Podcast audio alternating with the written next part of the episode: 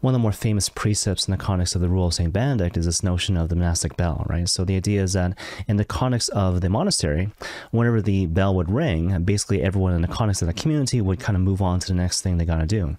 And perhaps going to suggest that the same principle is meant to apply in the context of ordinary life.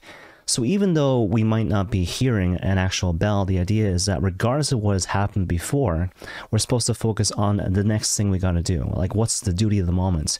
To focus on doing that thing carefully and well, and in that realize that I'm actually loving God in concrete circumstances.